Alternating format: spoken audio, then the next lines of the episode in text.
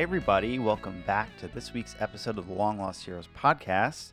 I'm Frank, and I'm here with my co-host AJ. How you doing? Hey, buddy.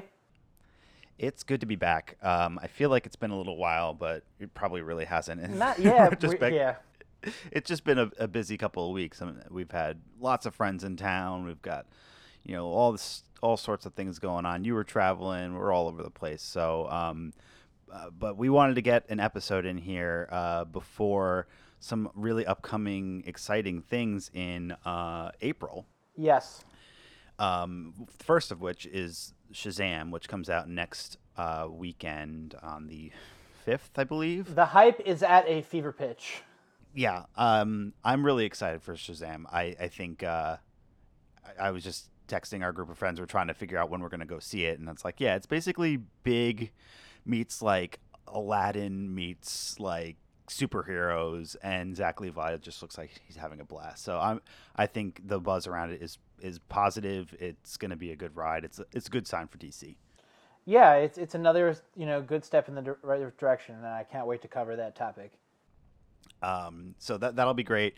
Um, then later in uh, in April we'll have Star Wars Celebration, and like I just the anticipation on that is going to be Holy so crap. big. I think I think they're going to tell us a lot of things. I was talking to Megan last night. I was like, well, you know, we're we're deep in the MCU right now, but come you know the fall, the they're going to launch Disney Plus, which means there's going to have the the the Mandalorian, the new Clone Wars TV show, and we're going to be amping up for Episode Nine. So like we've been in a bit of a lull with Star Wars news, and I think they purposefully slowed things down, but that's going to be exciting. So. Um, but otherwise, like that's more of a news cycle thing. We we will have a lot of things coming up in April that we want to actually talk about. So uh, we'll get our Game of Thrones t- topic in, later in the episode. But um, we wanted to start off on um, some of the recent MCU news. Um, Sure.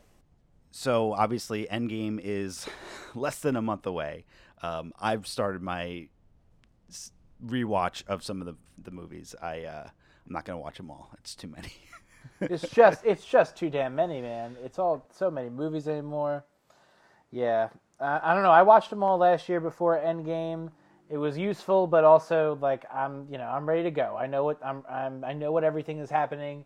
I want to watch the new one. I'm ready to see this crazy new adventure. Yeah. Holy crap! Uh, the trailer that came out is absolutely fire. Uh, I really would have preferred to not have seen uh, Tony Stark in the suit. I thought it would be a cool conceit that Yeah. we didn't know if he made it back from the trip or not. Um, but there's a lot of really great rumors and discussion about, uh, you know, what kind of Tony Stark is in that suit at this time. So that's also fun to discuss.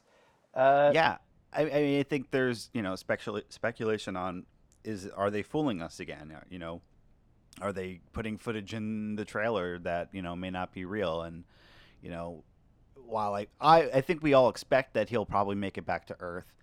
You know, is he actually in that scene? Who knows? So yeah, it's it's crazy.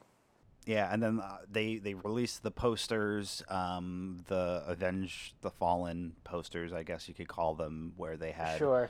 the the the ones that are alive and the ones that are dead. Um, which kind of I was surprised that they actually did that because there are some characters that they kind of originally said, "Oh, that it would be a spoiler to know whether they survived or not," and then they're just like, "Yeah, sure, he's dead." like, Yeah. come on. Well, Um, you know, there. The thing is, is these movies have to the kind of marketing that goes into these movies is a little crazy anymore, and I think that they uh, they did a good. They really tried to do so much more guarding about what was the end of Infinity War because I think that that's really the biggest, the bigger spoiler. Whereas like these mov like this movie, like it has to, it's gonna have to introduce a lot of new things too. So it's easier for them to be like, oh, here are the guys that are dead, here are the guys that are gone, here's the slate, and then here's a whole bunch of new stuff you have no idea that's coming at you. Um, because according to Feige, we've only seen stuff from about the first te- 15 to 20 minutes of this film. I totally believe that. And this film is over three hours, so it's really exciting. Actually, Yeah, that is a little crazy. So, like, let's all talk about that for, uh, you know, a few a few minutes here. Okay, this movie is going to be uh, three hours in length, which not very many movies have like done you know successfully very well. Yeah. I think there are a few that like that have a you know a decent intermission here or there that are you know you know just old movies in the way that old runtimes used to be. But audiences are different now, and I think that to kind of have essentially three episodes of television, kind of back to back to back, people want to go to the bathroom. yeah. People want to have a snack, and I think that it's a little bit crazy. So my hope is that you know they'll uh, the three hours and two minutes is the entire runtime of the movie with credits, and maybe like Yeah. the last like it's you know really like two hours and like forty minutes or something. Because if it's re- if it's if it's three hours and like twenty minutes with credits. That's gonna be really fucking crazy. I don't know if Oh, I'm yeah. making it all the way to the end. Yeah, no, I hear you. I mean, I think we can look to movies like The Lord of the Rings. Um, you know, that's those were all right around the three-hour mark, um, and and so you know it, it's been done in recent memory. Uh, obviously, like we had, I think The Return of the King has what like three endings, four endings. So like that was probably you know something they they won't do. I mean, the other thing is like I wouldn't be surprised if we didn't get any post-credit scenes for this. Like I could see it being like this is it, it's done. No, I, I disagree with you. I think that they'll Really? be. I think that they will do a. I think that they'll do what they've been doing. You do something real in the mid credits, and then you do something jokey in the post credits. Because now it's predictable. Yeah. So, you know, if I think that's what we're gonna get, and uh, I think that's what it will be. Right, Um, yeah. Yeah, I, I'm- I don't know. I'm not really ugh, the lo- the runtime is long. That's gonna it's it's exciting, but it's very long. Yeah. 182 minutes, man. Uh, It's it's gonna be glorious. I mean, it's there's a lot of content, and I I'm glad that they're not um they're not like it's not that they they want to get everything in there. Basically, you know, this is the culmination of. You know, This is also when like they go back and they're probably shooting the post credit scenes right now. This is usually when their post credit scenes are done. yeah, like a the week- score is done. They, Score- yeah. score's done, so that's awesome. Um, but yeah, I mean, the we'll we'll probably do maybe a little bit more of a deep dive as we get closer to Endgame. But um, yeah, it's exciting. Um, uh, the the other thing is like we're we're starting to think what's beyond Phase Three or uh, what is now known as the Infinity Saga, which is pretty cool. Um, and with that, we have um, the official Fox Disney deal is done. They it, it is I guess been over a week, two weeks maybe. It, Yeah. It's been so that's awesome. Um, you know, we will they incorporate those characters in the next year? Probably not. Two years, I I, I would imagine. Um, but you know, I, I fully expect that the shakeout from Endgame will plant the seeds for um, for the mutants and you know Fantastic Four to to make their way in. Um, it, it's kind of appropriate the timing of it. You know that they're they're wrapping up their big MCU uh, phase one through three, and and they can move on to these other characters. Yeah, I think it's really very awesome. I also think it's very cool that uh, Kinberg he was on the red carpet for I think Shazam or something, and somebody came over to him and was asking him about all like the other movies that were at Fox and like what's going to be going on with them. Uh, it looks like you know uh, all the like that. So Dark Phoenix is going to come out. New Mutants is probably not going to come out unless unless it does. It'll come out on the Disney Plus streaming service. Yeah, Uh, and then like all the things that they were doing, like talking about Gambit with Channing Tatum, and you know continuing on X Force, like these things are all still available. So I think one of the things that could totally happen is Deadpool could show up in the post credit scene. Um, and I think that that would be really fucking Yeah. hilarious. I think it Uh, would be great. They because that character can break the fourth wall, and you know he's done it before. Like which Professor X is this, and you know it, it'll work. They'll make it work because that's what that character is, and Yeah. any others won't work. So bring him in, keep him going. You know everybody loves Ryan Reynolds. they already they, and they also that you know they sold you know Stark Tower, so everyone's pointing to that for the beat of the new Baxter building, which I think would be very easy and cool. Yeah, I'm excited for them to integrate all these new characters and new people. It also looks like they're casting the movie The Eternals right now, Right. uh, which um, could be really cool. It and uh, we'll see uh, how many more of these new movies we get this summer at Comic Con. I think that they're going to do another big slate announcement. I think that it kind of helps them to do this. It also hurts them in a way. So I just don't think that they're going to go as far out as they did uh, in at the 2014 uh, thing where they did pretty much all of Phase Three. Yeah, Uh, yeah. Like I think they'll probably do. It'll be similar to like when they came out after uh, the Avengers, where they announced like the next, you know, Next five, phase. six movies yeah. that are going to come out, and this is like setting the groundwork for something new and different. So that sounds very exciting. I think that they have a lot of really great material to draw from. I think there's also going to be a lot of the Avengers that are not necessarily going to die, but that are going to be sticking around in different ways to do different projects associated with these movies down the line, and they'll figure out ways to incorporate them into the new timeline. So Yeah. let- whatever happens, happens. Yeah, I'm sure at Comic Con we'll get, uh, you know, Black Panther 2, Doctor Strange 2, Black Widow. We'll get dates for all these things. Um, maybe Guardians. But, you know, they may, I wouldn't be surprised if they at least tease, like, okay, and in 2021, we're going to have this thing that's from the Fox lineup. Like, maybe they'll tease us with that. Maybe they won't. Maybe. Maybe. You know, it, I don't think they're going to be like, okay, and we're going to have this whole slate of X Men and Fantastic Four. I think no, they're gonna I think they're gonna have to. They're gonna have slowly. to. Yeah, they have to really count on people's like uh, ideas rebooting of the X Men. I think that something that they've, you know, I know that they didn't necessarily give a shit about Spider Man. They just were like, "Fuck it, here's a new one." But Yeah. at the same time, if I think they're gonna have to wait a little bit for the X Men because I think to everybody, Professor X is either Patrick Stewart or James McAvoy. Sure. And it doesn't really matter who we get. They're all going to be put up against these two insane, incredible actors. You know what they could do though? Like, I like your idea of the post-credit scene, but I don't. That might detract from Endgame. I think they could have Ryan Reynolds as Deadpool like come out at Comic Con and say, "Okay, Deadpool three is happening."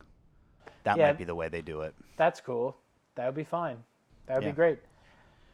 We're all Awesome. Um, yeah. So I think one of the other things that's you know in the same studio that we can talk about. We talk so much about Disney anymore because now they just own all the thingies. yeah. Uh, is uh, there was a leaked Star Wars poster this week? Did you see this? Do you think it's did. real? I don't. You don't I, think that's it's real? Just, I, that's just my thought. I, you know, if it was a leaked Star Wars poster um, that was real, I don't think there would just it would just say Star Wars. I think there would be a title on it. I think um, they would. I mean, it, it doesn't look polished. It looks a little thrown together. Like there there's weird stuff on there. I mean, there yes, there are some characters that we've seen, and then there's new characters that like could be real. But like, why does C-3PO have a the bowcaster like when Chewie's like right above him? That doesn't make sense. Like, is Leia in the poster? Like Lando? Like it, it just and and I also think that Kylo Ren won't have his mask. You know, that, that there's just like enough things in here that are questionable to me that makes it doesn't seem like it's real. What do you think? I think that it looks like a piece from the marketing department that would have gotten leaked, like that's going to go on like a popcorn thing or some or, or something. Like it just looks so. Uh, to me, this looks like it could be real um, because it looks like the way that Disney makes their posters nowadays, and it looks Sure. like the same designer who designs, you know, Infinity War and you know some of the posters for Last Jedi and whatever. Like probably made this poster too. And like I think that the aliens look really fucking questionable, and I don't like the clothing, and I Mm-hmm. ge- I genuinely hate it. Uh, like I'm like I don't want to go now. Right. But, like I maybe think, that's why it could just be like a concept art thing. Maybe it was Yeah. maybe it's not like an official poster, but it's like, oh, this is uh, you know, maybe the direction we're going. maybe this is like a poster. Maybe this is like a poster or something. Like we don't know what we don't know what this is or what it would have been. But like, how are you getting these new designs of the characters? Yeah, I don't know. I mean, I just think that it, the way that Disney puts out these posters now, they It's tell so a big, story. yeah. They tell they it, it gives you a, a hint of what what's happening. This doesn't show anything. I mean, yeah, the Knights of Ren are in there. That's kind of cool, and there's been speculation that maybe they'll be in this movie, but that's like the only thing. I, I don't know. I, I, I don't buy it. That's I, I I'll put my money down, and if I'm wrong, you know, I'll I'll buy a hamburger or something. Ooh, I, I, I love I love a hamburger. I'll bring my own cheese. I was gonna stay, say a steak, but you know what? I'm, I'm gonna take it back and go Okay. for a hamburger Okay, instead. that's fine. Hamburger's fine. okay, Um, uh, did you see the Stranger Things trailer? I did. I did. What did you Um, think of this? Yeah, I know. I fucking loved it, dude. It's it looks great. I think having it in the summer is really gonna be cool. Um, you know, at least the you know the the movie. Um, I mean, the show itself coming out in the summer and um, the the content. In, like you're, they're they're in the summertime. It's really funny to see them in these like '80s shorts and stuff. oh my god. they're really nailing that aesthetic. The Um, amount of money that they put into this season, it just it looks so epic and big and Yeah. and real and um oh my god, it's so good. It's so Yeah. good. So yeah, I'm down. I love these characters, man. I love the I love the storyline so far. I didn't love season 2 as much as I loved season 1 only because I don't think you can ever really go home again. you know, Yeah. but it's still a, it's still a great show, and I'm so excited to see what they do next. And I hope that it kind of, you know, ties this in. I love Hopper. I love everybody. I, I I like that they take their time too, and that they're not. You know, I mean, obviously, most streaming service shows um, aren't beholden to like a true network TV schedule, but you know, they have the opportunity to be like, well, we need eighteen months, like we need that mu- amount of time, and you know, they're they're willing to to put the time and the effort and the money into it to make it their vision, and they're not rushed. And so, I mean, th- I'm excited about it, but I also hate that it's coming out over Fourth of July weekend because we're probably not going to watch it right away, which is kind of a bummer. If it was like some other random weekend, you know, in July that nothing is going on, then we can watch. But it's like everyone's going to be busy, and yeah, but like, what do we? I mean, but what do we do every Fourth of July? I mean, you know, we go watch the fireworks and like hang out. So. If we have like a cool Fourth of July like party here or or someplace like, fucking hey man, it's, it rains on Fourth of July every other year anyway. So we'll that's true. Yeah, you come in at, as soon as all the fireworks are over at nine o'clock. You start watching. You watch through three episodes or whatever, and Yeah. Yeah, no, it looks great. Um, I think the monster looks fucking terrifying, but they always do, and they're doing a, a, a cool job. Like, and there's all this analysis of like, oh, what like D and D monster is this this one? I don't know anything about D and D, but I think it's cool that they're still leaning into that. Um, and yeah, some new characters and and um, some returning faces that you know seem to have more of an expanded role. Um, Well, it's cool. It's cool. Like one of the things about Stranger Things is it's very Lovecraftian, and that Mm-hmm. it, the real fear and, and horror comes from like the unknown, what you don't know. What is the upside down? How, what the fuck? like, how does this all work? Like, and that is something that you know they they really get to do and get to use very well. So I'm excited to see uh, where they take this season. I love. I, I don't know. I love this show. I, I think it really is a perfect encapsulation of how to how to use the nostalgia in a good and righteous way. These guys are, are Jedi. You know, they are using the, the powers of the Force to do good things. You know, they're not using Yeah. it for like for you know just to take a, a cash grab or just to do this or what or just to make something to be something. Like these things stay, are, kind of stand on their own. And i think as after we get this season it'll really kind of make it a, a very legendary and you know a relatively important show in the beginning of streaming you know that there were so many shows that were able to encapsulate an entire country you know mm-hmm. that weren't shown on the, the television in a traditional way. Yeah, and I, I remember when the first season came out, and it was kind of like a slow burn, as you know, pop culture kind of really like, took a hold of it, and like by the time we got around to it, it had been out for a little while. and It's like this thing is awesome, and you're right. It, few shows have um, the ability to get past that that first hump, and so we'll see. You know, if if season two slipped a little bit because they kind of tried to expand the world, um, hopefully they, they they find their footing and season three hits it out of the park because I, I would hate for it to to, to go down in a, a bad way. Um, I also hope that they they keep this thing contained and that they don't go forever. You know, Um, that you know maybe there's four, maybe five seasons, but that they know that what they have is a good thing and they don't try to overstay their welcome. You know. I don't think they'll do that. I think that they understand that this is for now. You know, it's for this age in television, and that Mm-hmm. you know to go any further beyond it, you know, they're just going to get themselves into more trouble. Right. You know, so okay, Uh, yeah, I'm down with all those uh, fantastic topics so far, uh, and now you know probably uh, some little bit of meat and potatoes over here. Game and motherfucking Thrones, my friends. oh my god. It is returning. I have the bottle of Game of Thrones Dalwhinnie on my bar in the apartment, waiting for the first episode to have a little drinky drinky, and uh, it's going to be fantastic. I'm the marketing. I start, I've just started to see it in the city. Um, Yep. It's really starting to come together. Frank, how are you feeling it now? Oh, um, I'm ready. Yeah. I'm so ready. It's I, it's it's hard because I don't want it to end. I kind of wish that they took their time, um, like a few years ago, and like instead of having a shortened season seven and a shortened season eight, that they like actually stretched it out. Um, but you know eh, what became clear was some of the plot points that that they were going to expand to back in like season five, six. They didn't work for TV, or you know the the audiences didn't latch onto it. So they they they cut the fat and they said, okay, let's stream like streamline this and go for the goal. And you know I think they'll have a a really fine product at the end, and you know we'll see what happens. The differences between the, show and the books in you know 20 years when he finishes them.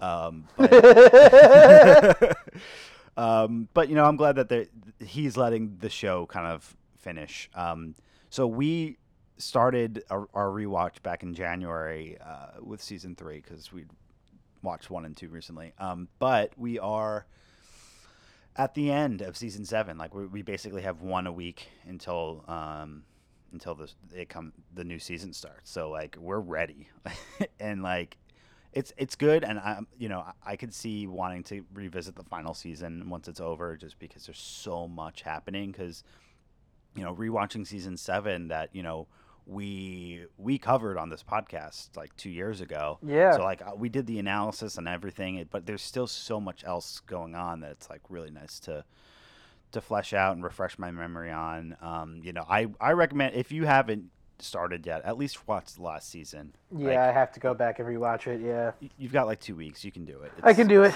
I've got time. I'm going to be traveling. um, and you know it's it's great there are all these theories out there but I- you know and i, I don't know what's going to be real but um, it, it it it's a huge show and it's I, speaking of runtimes you know i think each episode uh, all of them are an hour but there's like four of them that are like an hour 20 oh my god. i mean at least you're in the comfort of your own home if you gotta pause it you can but Yeah, but like, do you know how many like people are gonna like break their TVs? You know, like they're because they're throwing things because it's so fucking long and like you're gonna pause. You're gonna be like, "There's still 20 minutes left." The fuck, you know? yeah, oh Th- then there's things like the th- what really pisses me off actually about re- rewatching it. We just watched the one where um where it's like the the loot train battle or whatever they called it. Um, and it ends with with Jaime and Bronn going into the water, and it, it's just like, are they gonna live? Like it, that that was bullshit. Like they the fact that they wait every week, like there's that like cliffhangery thing that like it seems like it's so unnecessary upon a second watch. It's like why why even bother? That that's one thing that like because they have a week in between they can do it. Whereas like if it was a streaming show like Stranger Things, like maybe they would have like some sort of cliffhanger, but like come on, it just to keep you watching, but it just seems like we know he's not going to die. Why why even bother doing that? Um yeah, but that's the show. it's the show and like that's what they're going to do again there's going to be so many misdirects and and and things that we're going to speculate over over the six week period that who knows man like all right so i guess what i want to get into is Yeah, tell me what. Let's do it, man. This is the time. so This is the fucking place. we're we're getting close to the end. I haven't really, we haven't finished the last episode yet, but we all know that Okay. um, there's the, the the last battle between the White Walkers and our Magnificent Seven. You know, they they were in uh, Yeah. past the wall. Then the wall comes down. The fi- one of the dragons is killed and gets resurrected as an ice dragon or whatever you want to call it. And uh, Jon and Daenerys and Tyrion, they're on a boat. I guess they're going back to Winterfell, right? Mm-hmm. And they like have a little sexy time. So I think the general consensus, and we can kind of gather this from the trailers, is that this, the season is basically going to start with them returning to Winterfell. Um, we're going to get some reunions, which is going to be cool because we'll have Jon and Arya, um, Jon and Bran, right? I don't think has happened yet. And then um, I think Jon and Sam. And then, you know, in, new introductions or whatever. So it, it seems like to me that within probably by the end of the first episode, the White Walkers and the Army of the Dead will be like approaching Winterfell, right? Yeah, that's probably true. So like, there's going to be some personal drama throughout the first episode. Maybe we find like Jon finds out about his lineage. That's that seems like it would happen pretty quickly. Mm-hmm. And then you know the the battles are going to have to begin, and I, I could see by episode two that th- it's it's going to be pretty scary. So like, who do you think is going to make it out of the season alive? I, maybe maybe should we go down a list of names or like like Okay, of the, in- of in the order- Stark family? Yeah. Let's start there. You got. We'll put Jon Snow in the Starks because you know basically is. Yeah, yeah, Will yeah. Jon Snow survive the season? No. I agree. It sucks, but I agree. Ding ding ding ding ding. No. You Yeah. know, I, I, I think that's the thing. Like this show has always done this to us. Like it, it twists a knife. It uh, he's the the hero, but you know it's going to subvert our expectations, and it's going to be a bittersweet, right? yeah, it's gonna be sad, and we're gonna deal with it, and we're gonna move on. But you know, the the hero of the, our story, unfortunately, uh, I think he has to. Um, unfortunately, he has to die. Yeah. Um, Sa- Sansa. Yes, I think Sansa will live. I agree. I think she's played the game long enough. And, Yeah, she know, knows she's- how to play. She knows how to continue on. She could almost be like the new Cersei in a nicer way. Yes. Um, Arya. Uh, I want to say yes. She's my favorite. yeah, I, I don't know. I I'm thinking maybe she won't make it. She's had so many close calls, but um, it, it's kind of hard to say like what really like who's left on her list. Like, what does she have to do? Like, you know, there she wants to kill Cersei. So many people want to kill Cersei. So like, will she get that satisfaction? I don't know. Um, but you know, I, I hope she doesn't. If she does die, I hope it's not in just like in battle or something. I think there there's got to be more to it than that. Um, Bran. Yeah. Okay, so Uh, if you had thoughts on Arya, go ahead. No, no, no. Nothing beyond that. I think I think Bran will probably die. That's a good idea. He's an easy one. He like, it sucks. Like, he's not even a character anymore. Like, yeah. which, upon rewatching season seven, you really Mm-hmm. start to get. And you know, like he, we just got to the point where Meera was, I guess, leaving and going back to her family. And she's like, "Yeah, you died in that cave," which is kind of true. Like. Bran and Hodor and Summer, they they didn't make it out, and now it's he's the three-eyed raven. And he's kind of a monotone jackass, and like Yep. he's not likable. He's just kind of like. I think he's going to be important, and I think as the the uh, three-eyed raven, there's going to be more to his story than just like telling Jon about his lineage. I think there's going to be some other time travel twistiness, but yeah, I, I could see that he I, he wouldn't make it out either. Yeah, he's he's gonna die. Uh, okay. Um, I do you think that uh, our mother of dragons, um, you know, breaker of chains, uh, The unburnt, the unbroken, Khaleesi. Khaleesi of the Great North Sea, is she gonna, if the Land Sea or whatever the fuck, is she gonna live? Is she gonna make it? I think she has to kind of make it. I think as much as it would be easy to say she's gonna die, I think she has to make it. I go back and forth on this one a lot. Like I don't want something stupid like oh she you know actually was pregnant and dies in childbirth because that's that's lame. That's that's a terrible way to end her story. But I could see that there would be a child of ice and fire mm-hmm. and that you know maybe she, th- she survives that but you know still dies in battle or something. But that's like a lot of time that needs to pla- pass over the course of a season you know?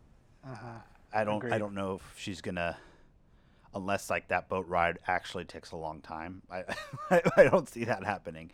Um or, or something along the lines of like maybe we had a time jump. Maybe they they succeed the army of the dead against the army of the dead and that like towards the end of the season the game of thrones comes back into play and uh, you know maybe she loses the throne or something um but Maybe, yeah it maybe. I, I I do want her to to win. I I just yeah, it, it's hard to I, I know I feel like but either Daenerys or Jon are gonna die or both of them could. Um, I, I just don't think we're gonna be happy. We're never going to be happy, dude. Like it, the internet will never be happy with whatever happens to the end of Game of Thrones. I don't think Yeah. we're prepared. I think we even talked about that on the podcast last time that this is going to end on such a downer that people like because the way that the last one ended on such a high note and it was so awesome and so nice and so fun and exciting Yeah. that when this ends, it's going to like piss people off. People are going to be upset. I think. yeah. Will okay what okay if we're talking big players like will the Night King be defeated and the army of the dead actually go away and the need for the wall go away? Or are they going to broker some deal that it's just going to extend the inevitable like is it is this like one thing that just will always be like that they think you know i think that one of the maesters said know. like the, the the white walkers have existed the walls have existed for thousands of years. Like is this just part of a cycle that will go on forever? Or is it like will they actually win I think that they're gonna win. I think that they're gonna like succeed in their, you know, winning, and they're gonna fucking, you know, have it's gonna be a new, terrible, scary, you know, universe. I don't know. I'm I have like fucked up thoughts about Game of Thrones.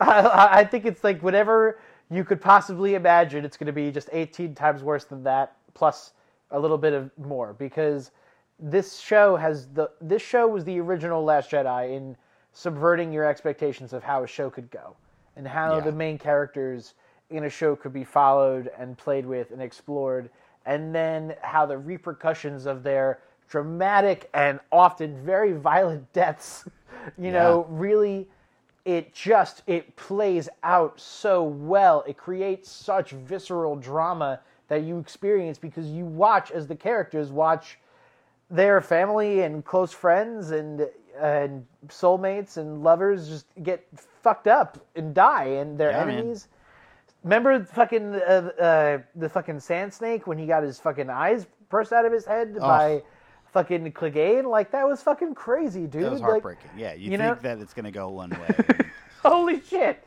Uh, Um, when Joffrey died, when they killed Sean Bean the first time, when they, you know, this show is full of surprises, and I don't think that we got it this far, and that these guys are now going to go off and do Star Wars without them really returning to what made this show important and uh, relevant and as successful as it can be. yeah And I- with that. go ahead It- it- no, and with that, I think we're going to be in for some really fun episodes and really fun content because Yeah. these guys know what to bring. Yeah, I think I think there's going to be a lot of fan favorite like side characters that aren't going to make it.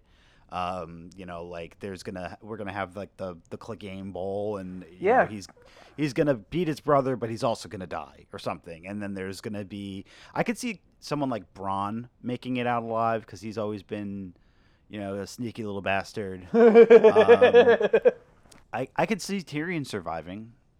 I think Tyrion is going to die. I think he's going to be one of the first people to die Hot in, take, in like the second episode. man, that would be a bummer. I know, but but he but this was okay, in many ways, this show succeeds because it's an ensemble cast. There's so many Right. lovable characters that everybody can get behind and love. But without argument, Peter Dinklage has given the performance and you know and showcase of a lifetime in a role where he is subverting all the expectations that what we know about dwarves in fucking cinema and fucking and especially in fantasy and making it into something that is going to live on forever and ever. Everybody else is good in that show because you know they're great actors and actresses. They look beautiful. They're magnificent, and they're also very good at being dramatic in those roles. But in a way that you know, uh, I don't know. This guy, you know, despite his, it, you know, not despite with whatever he's doing, like it's just amazing. And I think Yeah. that you know he's the main character in a lot of ways for me, and he's the guy I look forward to the most. And I think that like Han Solo, you give Han Solo an honorable exit in a way that makes his ca- that moves along the plot and moves along the story, just like we've mm-hmm. seen everybody else go. Even though Yeah. he's a great player, he's important to so many people though like you're right like if he died that gives um, reason for Jaime and for Jon and for daenerys like he's important to all of them and like that would give them purpose right D- to, to fight on his fight um, Yeah, I just think he's he's the heart. He's the Iron Man. He is the Iron Man of Game of Thrones. right which is why like yeah maybe he does not make it out I, I don't know if he goes out at the beginning that I think he I think he goes out right in the fucking beginning. We're gonna be like ten minutes You're- in. you, become so cynical. You're like Well, everybody's gonna die in the first episode, and there's gonna be nobody to fight. Well, like you just have to. I think if you go into this show where you're going to be really upset if the characters die, you're setting yourself up for failure. I like revel in like when they make it out, but also like the whole end of the sequence where it's Tyrion and Sansa and they're running out of King's Landing after Joffrey's been killed and they're trying to escape. Like that's a fucking intense and amazing sequence, and it, it it's such a fun ex- it, uh, when Arya you know, goes back to uh, you know where her brother was killed, and you know, going back into that whole castle area. I don't know, man. I like those. I like that part of Game of Thrones, and I I go in with the expectation that anybody I like could die at any minute, Yeah. and and that's just it. And that if that's going to be okay, it's happening for a reason because something good is about to come of it. It'll be, it'll be made up for. It'll be That's aven- true. It'll be avenged, and It will be and that and that's all you got to do. avenge the fallen. Avenge him. Get out there. Uh, yeah. Oh yeah. man. When it's Yeah. over, when it's over, this is. I, I mean, when it's all said and done, it'll be really tough to really sit back and and look back on it for what it was because it it changed television. It changed how we view.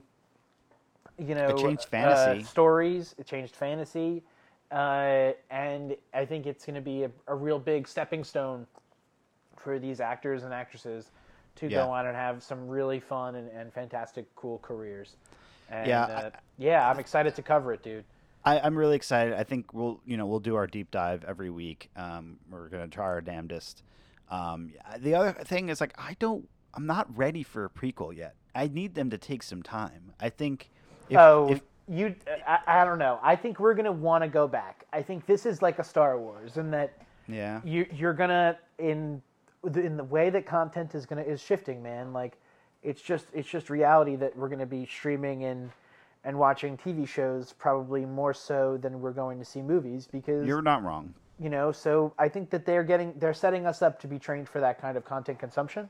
I, And I- yeah. and to go back into a cool prequel world where we're gonna see, I guess, uh, you Yeah, know, the, it's the, the the other stories that they have there to play with.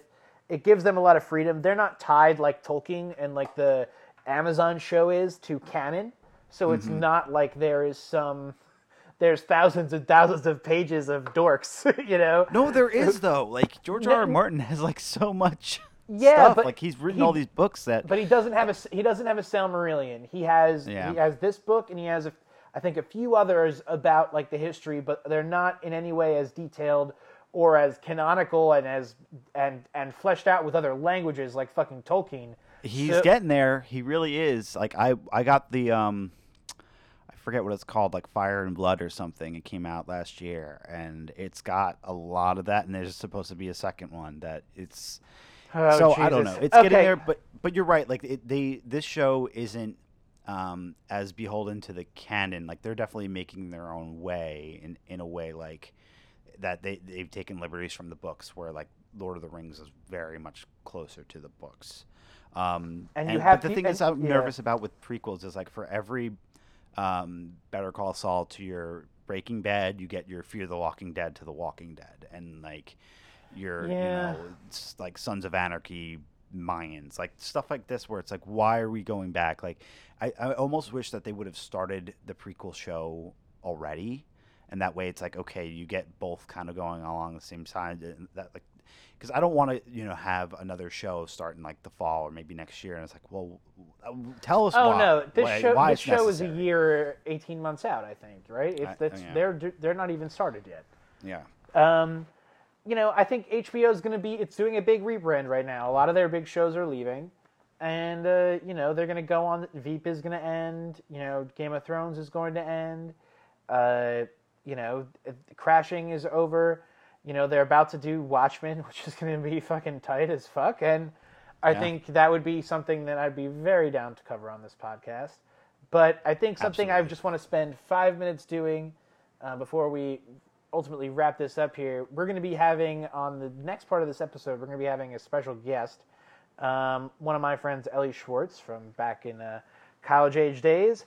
And we're going to be talking about the new Jordan Peele movie Up. Uh, excuse me, Us. I knew I Very was different than. Up. I was. I knew I was going to do that. Uh, so yeah, everyone has been messing it up. So Us is this. I saw it last night. It's fucking fantastic, dude. I'm. I know that you don't like scary movies, but I think this is is just. It's really amazing, and I cannot. I cannot wait to watch the Twilight Zone that he's going to start to do. I think that is going to be absolutely fucking phenomenal, and I think he has a great brain for that. Uh, That I'm down for. Yeah. I'm so down for that. so yeah, I lo- I loved it, dude. It's great. Um, it's a real horror movie, and we're gonna get into it uh, just later on. So stay tuned. And then lastly, uh, this is a personal shameless plug. I booked my first ever comedy gig where people put me on like a thingy, and I'm gonna be there on purpose uh, on April 13th at Duplex in Christopher Street in New York City. So uh, if you're around, it's a Saturday night. You can come. You could watch me. Uh, we'll put a link in the show notes and you know on our website if you want to get tickets. Uh, but it would be great. You can come down and say hello. I've been doing like this comedy music for a while. It's my first ever gig, and it's in New York fucking city. I'm very excited. Uh, so please come on down and see. So, like, let me ask you. So, I know you've been doing the open mics, and we Yeah, went yeah. To, to one of your shows recently where you've been uh, doing your your sh- your uh, My your shtick. music, your Yeah. shtick. But is this is this more of like a stand up, or are you doing it with with the music too? No, I'm doing just my music, man. Like I Awesome, think I think you know uh, I like to be able to hit both open mics. I think it's like double uh, performance time experience points. Yeah. Uh, and I've really enjoyed just like writing these songs. It's been fun to kind of you know not take myself so seriously and write stuff that makes me laugh and so, a few other people too. So yeah, I I'm really So, you, excited. so you're basically you're doing a set of, of all of all the stuff that you've written so far instead of just like bits and pieces. You're Probably- like, well, probably not bits and pieces. Pro- I'm I, no, so- I mean because it, because you, otherwise at like the open mics, like okay, you can do like two songs. Here, you're Oh, gonna yeah. kind of do your, your your your catalog and you know do yes. the so lead up and full full thing. You're totally right. So what happened? I'll just to get explain this very quickly. Last Monday, I went up to go do a new open uh, an open mic and do new songs. It's at the open mic at FM in Jersey City. It's a very good open mic. There are tons of people who go there. Shout out to you if you're there, Patrick the bartender. He's my friend and the man. Uh, anyway, I went up and I did a new song about being bald, and it and it bombed like nothing has ever bombed before. I brought my Les Paul to play it, so I bombed on my awesome like expensive guitar in front of all these like other people who are totally judging me for it. Okay, no problem. So like I shake that off, and the cool thing about going to open mics is usually there's something you know if you're in the early part of the week, you can go the next night and kind of go make it up. And I went to Corkscrew Tavern, which is uh, up in the Heights in Jersey City, very cool place. I had a burger. Bar staff was very cool, and then I went to Nick, the main guy who runs it, Nick Ciavata, and I went to him and I'm like, hey man, like, you know, what's like the time limit here? And he's like, oh, you can do like 15 minutes. And I'm like, I'm gonna do like my full set of songs, which is about seven songs right now. Um, and I'm just gonna run through them as fast as I can, and we're just gonna do that. And he's like, have fun, that's great, no problem. So I went up and I pretty much did these songs that I've been practicing that a few people have heard, and uh, they're on a Dropbox thing, but I'm working on something to maybe make them more available sometime soon. Uh, but yeah, I just ran through them and it was fucking awesome. And I built up my energy and I built up steam. I have them arranged in a way that it builds momentum. And by the end, the bar guys were having a really good time and they were digging it and it was good. And then I, the two nights later, I went, I did a, a very similar thing for a friend who had an open mic in Jersey City. And the guy picked me from there, one of the other comedians, Sib. Awesome. a really super dude. So yeah, I'm really excited. As you can tell, uh, you know, and I, I can't wait. I think it's gonna be I think it's gonna be fun, and I'm gonna do as you know uh, probably six of my songs. I'm probably not gonna play uh, all seven of them, so that I have always one put away because one of them is really about the cold weather, and I can't really play it anymore. so well, fair enough. Um, yeah. Awesome. Well, yeah, ch- check out AJ April 13th, um, 9:30, right? Uh, yes, 9:30, Christopher Street. Awesome. Great.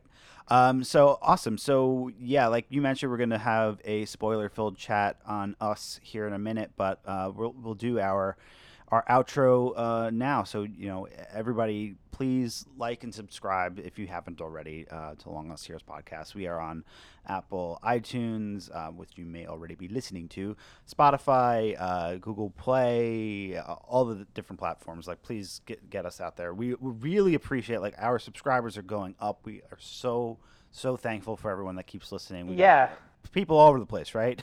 yes, there are people who are listening. Shout out to the people listening all around the world in Ireland and Indonesia and Australia and India and Canada and all over the U.S. Thank you so much for tuning in. You know, we'd love to hear from you guys. Uh, you know, we're available at LLH Podcast, Facebook, Instagram, and Twitter. Uh, as always, you can email us info at longlostheroes.net.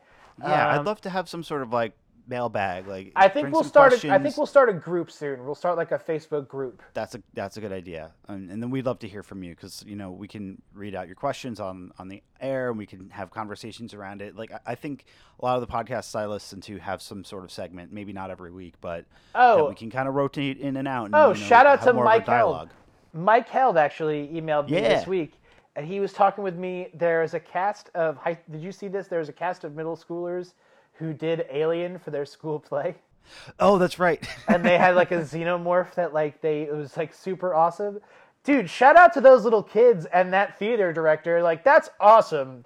Yeah, and it didn't Sigourney Weaver comment on it or something too? Even oh my god, she came out and said like something about it. So that's awesome that she she heard about that. But yeah, yes. Mike Held, thanks for listening. I know you've been uh, catching up on our on our episodes as as you watch some of the movies and things that we we talk about. So you know, if you've got something that you want to talk about, feel free to reach out to. I mean, you could be we'll, we'll... if you're like if you want to communicate with us, you'll just become like another character, like how Danny is like another character on the podcast.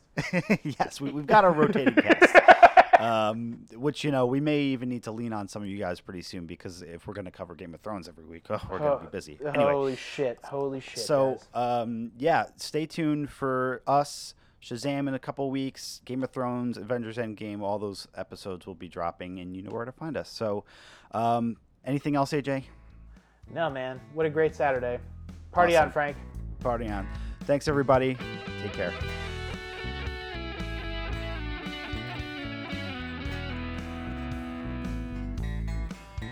Hey, everybody. So, joining us for the uh, spoiler discussion of Us is my good friend Ellie Schwartz. Hello, Ellie. Thanks for coming on. Hey, AJ. Thanks for having me. Okay, awesome. So, you are a horror movie and all things kind of scary, spooky interest, correct? Uh, f- fanatic is closer to it. okay. Just getting very in the weeds. Yeah, yeah, okay. Um, so yeah, I, I dug this movie. I didn't really want to talk about it with you know anybody who hadn't seen it, and I really wanted to talk to somebody who had stronger feelings about it. On that's what I saw from you on Twitter that you like totally dug this movie and you like you saw it again. So I I, I feel like this is going to be a great time to get into the discussion here because this movie I feel like is made to be talked about. Um, uh, I, uh, so this is Jordan Peele's second movie. I loved the Key and Peele show, and he's like doing this new uh, genre of horror movies now. He did Get Out before. He won the Oscar, and now this is his follow-up piece with Lupita Nyong'o, and it's just I, I, I loved it. I saw it last night. So um, we're gonna get into like deep spoilers and crazy philosophical discussions about what this means, and uh, I, I just want to like kind of, you know, I guess we should give the people a few minutes. No, screw them. Uh, okay, what did you think of the ending? Okay, I thought uh, just from an aesthetic perspective, it was a beautiful shot, and Yeah. I love the music. Um, I also appreciated that as they drove away in the ambulance, that the ambulance had one one one one Yeah, on it as its serial number. I thought that was cute. Um, so the ending itself, I hmm. I was very interested in the relationship between Adelaide and her son Jason because it becomes apparent at the end that Jason either intuitively gets that she Yeah. is one of the tethered yeah, or or possibly he heard it while he was in the locker. I don't know. That's not made super clear in the movie, so yeah. not sure. Okay, but like let's let's dig into that a little bit more though. So the at the end of the movie, uh, it, you know, there is this kind of flashback secondary twist. So, Right. So I I got it. Like, what did- I mean? Okay, I guess this movie could have had like the the. I don't know. Like, I don't know if I, I don't. I think you do kind of need this, and I'm like cool with it. Like, are you cool with it? Do you think it needs to be ambiguous? Do you think that it that it's better off if we don't know or have that scene and people go back and rewatch the movie hundreds of times to try to figure out if in fact that this is the way that the movie is supposed to have ended or do you feel like having a button on it? Like i guess this does well i guess that's unfair to say but like uh, what do you think? I don't necessarily think it needs a button because that secondary twist, while I mean, I felt from the first scene, I was like, oh, um, obviously they switched. The, the the two people that I saw it with both times didn't. Um, yeah i didn't i didn't go in with that i i really didn't i didn't catch on to that until the end so like when it kind of came around for me i was like holy shit it um it, it and so it supports multiple viewings because it digs into Adelaide or the new Adelaide's sort of psychological state. Sure. And um so I thought this was really interesting. Both culturally and personally we tend to uh, block off and repress uh, shitty things that we do. Sure. Uh, to succeed in life or to overcome and to get where we want to be. And that twist um, sort of casts a new light on Adelaide's character because as she gets closer and she says that she feels her twin coming closer, that um, what it's really saying is she's being forced oh. to face her own actions. Okay, yeah, I like that one. That one's good. Yeah, and also and, and culturally it's the same thing. Um, on a broader perspective, you have all the tethered who sort of represent the um, forgotten class of people, the people I think of the homeless people living in our subways, Yeah. um, people who we pretend are not there. hmm And culturally, and and that's where okay, No, yeah, you're. I got. I got it. Keep going. Keep going. yeah, this great. all connects. So the Hands Across America thing. Yeah, yeah, yeah. So when it happened in 86, obviously it was a huge event, made a lot of money, but it was a very performative thing. It was very like white people Right. doing a performative act, but still leaving the people who it was supposed to benefit in the dark. Yeah. They didn't know? give very much of the funds that they raised at all. They paid mostly for the cost to put it on. Exactly. And so there's uh it was interesting that that was the uh the cultural touchstone. I mean, obviously it was one of the last things that she saw, Sure. Uh, but I it's interesting that while the real Hands Across America was somewhat poorly organized, um when the tether did it, it was perfectly organized. yeah, they they actually succeeded in a lot of their Yeah, ways. and it speaks to um, a sort of a forgotten class of people being able to organize and do these things. It reminds me of sort of the political climate today, the resistance, as it were. Um, Yeah. of the need for it, you do what you have to do. And so their organization is incredible. And I, I noticed it, I didn't notice this until the second time, but when Jason first sees the hobo on the Yeah. beach hmm and the blood dripping off his hand, it totally did not click for me that he had assumed his position for Hands Across America. Yeah, That- he's yeah, he's already there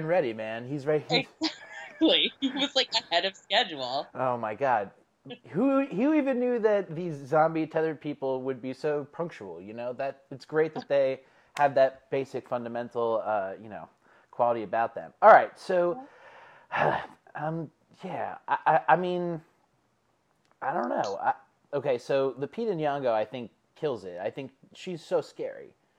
I Uh, think that if she is not nominated for an Oscar, I'm going to throw myself out of a window. Yeah, it's ba- it's crazy. Uh, but that image of like red, like in like in the um in the chair in your theater, did people react when she spoke the first time?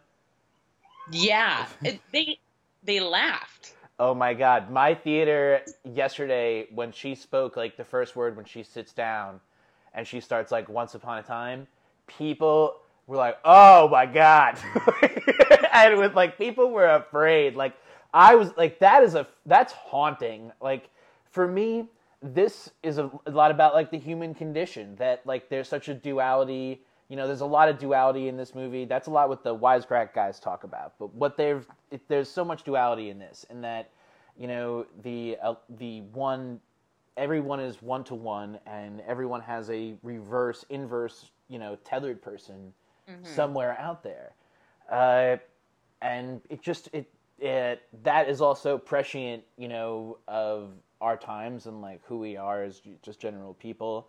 Um, you know, it's the it's also interesting to me that uh, this is I don't know. I love the I love the twist. I love a good breakdown in exposition. Like that's kind of my favorite thing. Like I love Yeah. it when a good movie has like that's what I was kind of expecting in Last Jedi that there was going to be like a good meaty chunk of exposition where Right. we're going to explain what's kind of going on and we're going to go forward together. Everyone's going to be great with it. And like movies are starting to skip that now. And what is good about this is they kind of nailed it. And like it was the perfect amount a uh, it really delivers you to the conclusion of what is this reality and to me like that is just such an awesome thing to see. And i i, I love that. That's so awesome. Uh, okay. I, I love i think this movie really just takes a hard turn when the family shows up. I think it it's a it feels episodic in kind of a way, you know, but it's also kind of like all in one night. Um, as a horror fanatic, uh, what do you feel about like kind of doing like it this way as opposed to some of the other kind of slasher movies where there's a longer build up or a longer timeline? How do you feel about it all being in one night? Oh, I thought this was perfect. It didn't feel condensed. It felt like everything sort of happened in the perfect length. You know, home invasions Yeah. after the initial sort of scare of there's someone in my house, there's only so many places you can go in your house. And yeah, yes. yeah, I find that to be a bit overwrought. So the fact that they didn't sort of confine it, they started it as a home invasion, and then they have this great, really well done exposition dump yeah. that in another movie would feel sort of out of place and like they stop the movie, but it ties in so well with Lupita Nyong'o's performance Yeah. that it just works. And then taking it outside of the house and to the neighbor's house, I thought was a really great choice. Totally Because- changed the movie.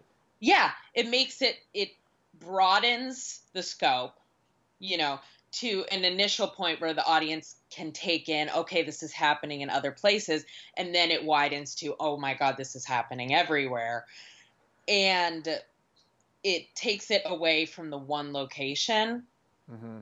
which I think is great. And there, there's that whole when uh, the the father kills his tethered. It's a, that whole scene was very Hitchcockian. Sure. Um, Yeah, it was Yeah. excellent. It was so good. And honestly, seeing Tim Heidecker do a, a quasi serious role or be in a movie that's not, you know, sort of a observational cringe comedy was uh, was really delightful because I I enjoy him a lot, and um, I think that the way it sort of broadens feels natural. At no point was I thinking this feels off sure.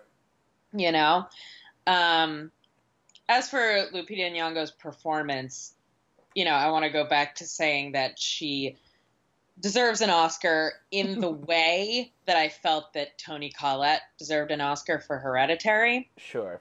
still not over it uh, the awards circuit does not recognize horror and that's an exciting thing about jordan peele is that he's bringing horror to the masses in a way that sort of the upper echelons the gatekeepers if you will are taking notice with Mhm. him winning the oscar that puts a unnecessary but unfortunately necessary sort of seal of approval Mhm.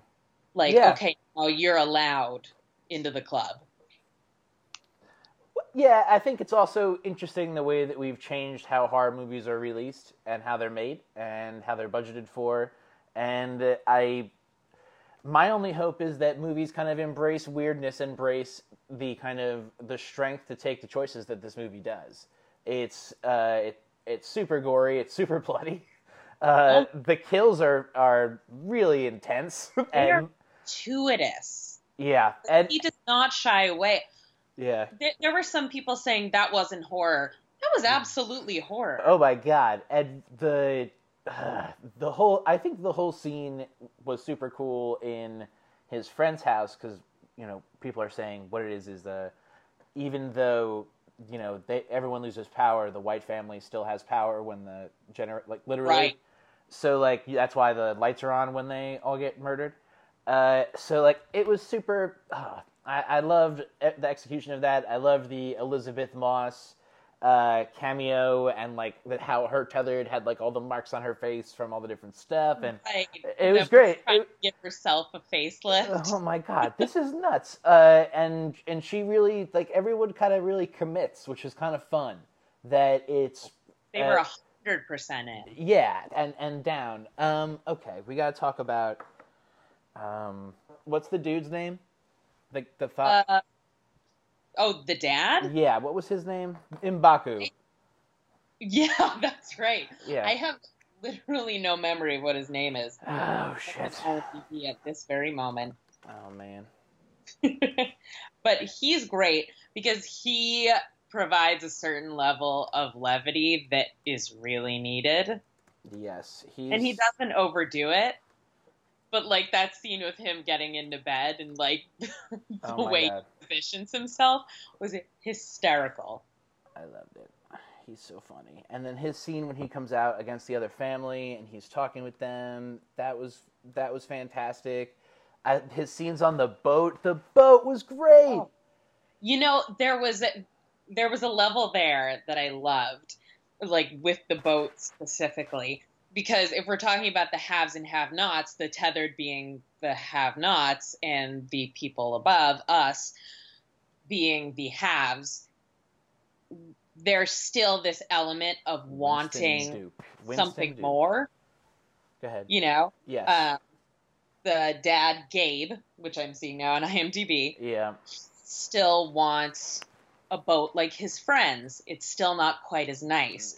Um, the house is not quite as nice. He takes his car because it's an advantage. um, it's still always trying to get to the next level, but also at the same time, there's I there was an interesting struggle um, between wanting to be sort of on the same level as this uh, uh, upper class white family, and also um, wanting to connect with their, his black identity. I think sure. because you know he's wearing the Howard sweatshirt, and when he comes outside, his his voice changes a little bit. yeah, yeah. He's. Uh, You know, He's, he's And so- changing it up. yeah. So it's uh, I think he's sort of stuck between, Yep. and that's representative of sort of the pull of both sides in this movie. So, like, all right. Um, us. I I loved. I loved the art direction. I thought like it's shot. It's shot really cool. Like it. Like Mm. all the colors kind of stand out. Uh, on the second viewing, did you like notice more things that are red? Is there like some kind of trick about what is blue and then becomes red? Not so much. I think I was really focused on um, like the shots themselves. Sure. There's shadows everywhere. There are little things like in the very first shot when she's watching the commercial in her living room. There's a copy of uh, Chud, a yeah. VHS tape of Chud, which is like so such a clue right from the beginning. Um, and it was sort of a treat to sit back and watch their performances the second time Cool. When I was not reacting to what was happening. Yeah, you're As- just in it. Yeah, exactly. And um, also to try to catch on to some of the details that I just did not get the first time, like plot wise. Like hearing um, Lupita Nyong'o's speech, the second one when they're down in the classroom, Sure. I was listening to that because I felt the first time that there were a lot of holes in that speech. Um, but the second time, I wondered if maybe Red had been underground for so long and had gone crazy enough that she's not even totally sure. Yeah, I don't think that they. I don't think. Okay, so here's kind of my crazy take on it. I think that they they share memories. Like it's like if they're like connected via souls and like they have different experiences. Like they both remember the dance. So to me, like it can kind of go either way, you know, because there's one reality where like she's just down there for a minute, and then there's another reality where she's she really was swapped. Um, but then she's the only one of them who speak, and that I think to, to all of us is the biggest clue. Right. That's exactly right. Uh, yeah. Yeah. and she learns the language of all of them. That was something that was uh, really fun the second time was hearing her specifically communicate Oh, with the other with the other tethered people. yeah with each family member because it was it was a different voice and a different way of communicating with each one of them Sure. so it sort of indicated that you know even though they are i wouldn't call them soulless even though that's what she called them Uh, that they are all unique as well. Yes. Yes. And I thought that was great. Well, they well they I don't know they kind of have to be. I, I liked I- I thought that the whole cloning idea was really fun. Um, I would be so upset yeah. if it actually happened and my tax dollars were going to people being cloned. Yeah, and it's just like, Oh my God. oh Jesus, um, oh, and they're just out there someplace with a whole bunch of scissors, just running around. I want to know how they got all the jumpsuits. I want to know how they got all the scissors. This is my burning question. Oh yeah, but you know you got Amazon Prime, you know, That's right. and and like um and you know if you order it to you know the different little I guess maybe one of the ways that they do it. Like wh- the first crazy thing that I thought when I was watching it uh, was that the uh, the little like the fun house, right? It's not connected to the boardwalk, right? It's like kind of off the boardwalk. Everywhere else that you went, like there was a ticket price that was there. So like this is so like to me, I thought it was going to be like human trafficking. I thought we were Yeah. like go- going for like some weird, like True Detective offshoot kind of weirdness. But then when you go down that crazy fucking escalator, It was uh, a portal. Yeah, and it just felt so otherworldly. But and then all the rabbits are just fucking loose, just running around. These crazy rabbits. yeah. Um, did do they? And they didn't have like ovens for the rabbits. They're just eating raw rabbit, right? Exactly. And the rabbits definitely are representative of how you leave something down there and you forget about it, it's going to multiply. Oh shit! I didn't think Yeah. about that. Okay, that's a good one. Especially because, you know, what they say, oh, they're fucking like rabbits because rabbits multiply so rapidly. Right. Yeah, that's know, a good one. That's That was a little thing in the favorite, too, oh. which I loved. uh, I haven't I haven't gotten to that one yet. I love the lobster. I have to. I've been waiting to watch Oh. it with Shano. I, it's going to be cool. I, I I'm definitely down. Um, yeah. I, I don't know. I what else? Um, Oh, you know, I love the um at the beginning where they're talking about unused tunnels, unused subway stations, all this kind of stuff. Because even though in the end we see that it's all sort of been built or arranged for the tethered, yeah.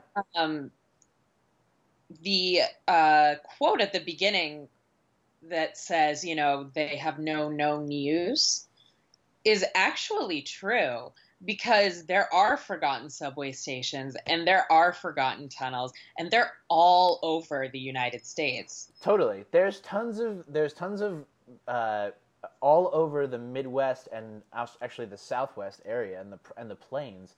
There's just huge old tunnels that had nuclear missiles in them, and now old dudes are buying them and converting them into like you know post-apocalyptic bunkers. Oh my Uh, God.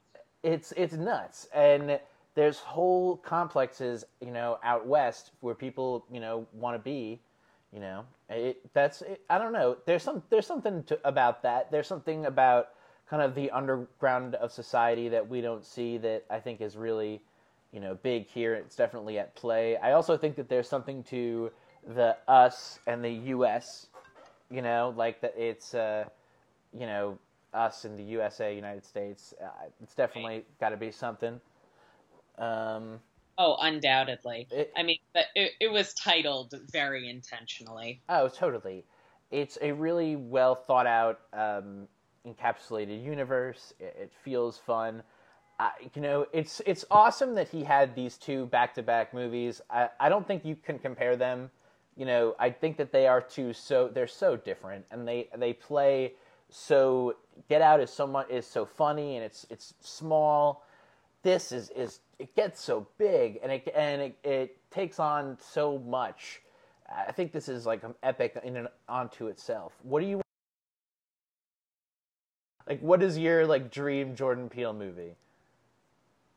Oh, Who would you cast? Who, who would you cast? Like who is like the who's some awesome person that like could totally kill this? Because I I don't know. I think he's got.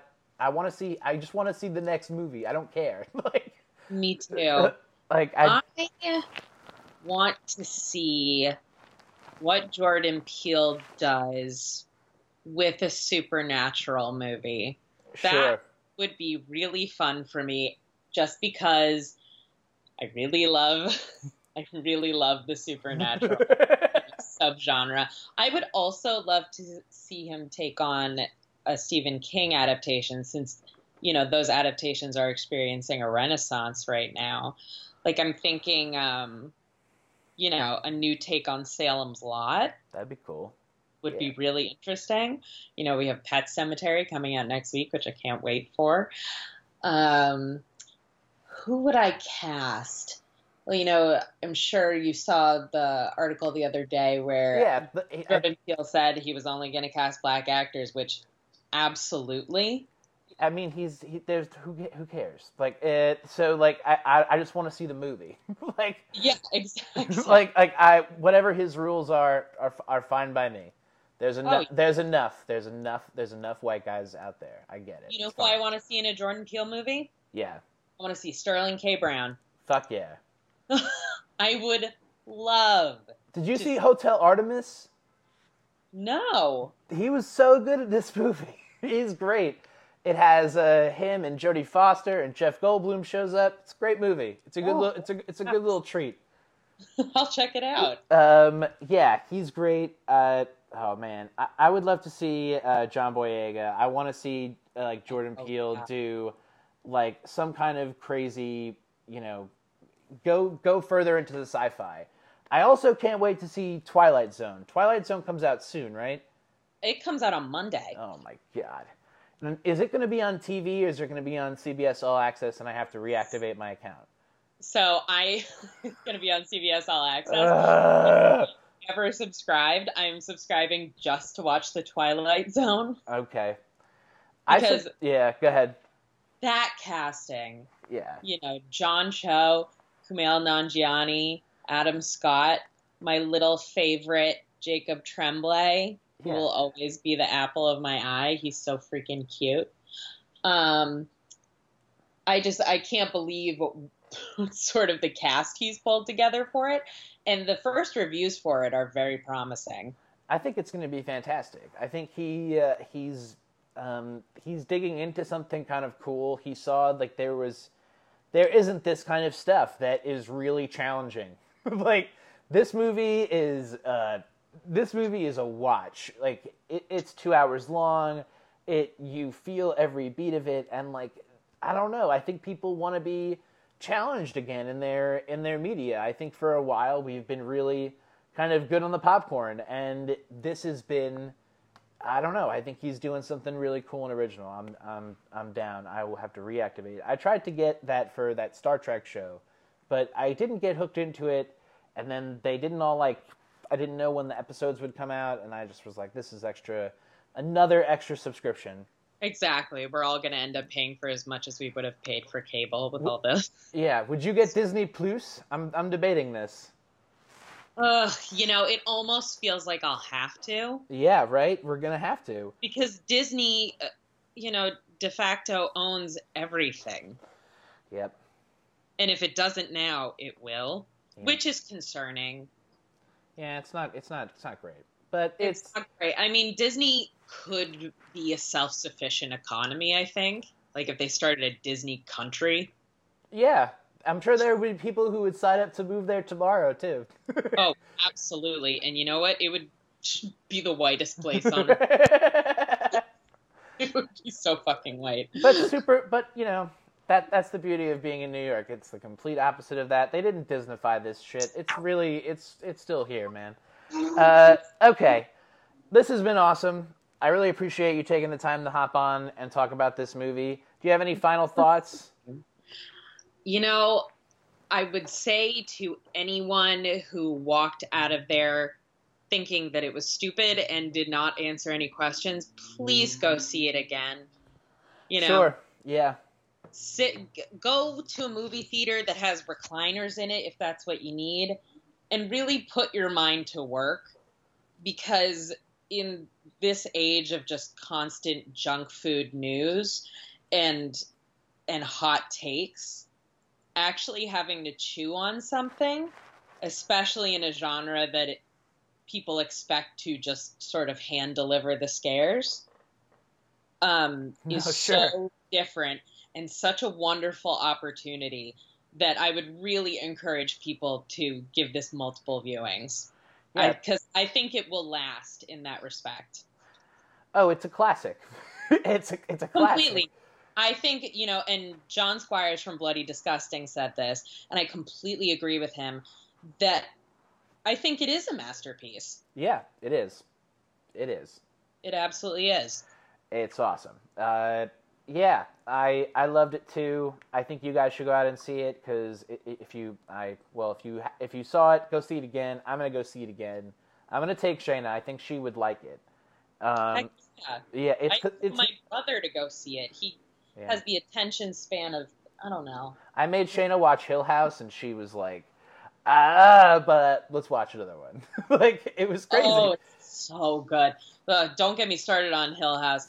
I the Yeah. the book or the show because I will go on forever. Yeah, it's great. Okay, so Ellie, uh, thanks for coming on the podcast. It was awesome. Uh, people can find you uh, on Twitter, um, and it's a fucking great Twitter account that you have. Uh, and yeah, please go and, and follow her. We'll add her uh, tag to the show notes. Uh, yeah, and tune in for the end of the episode uh, coming soon. Take care. Thanks, AJ. Thanks for having me on. Awesome.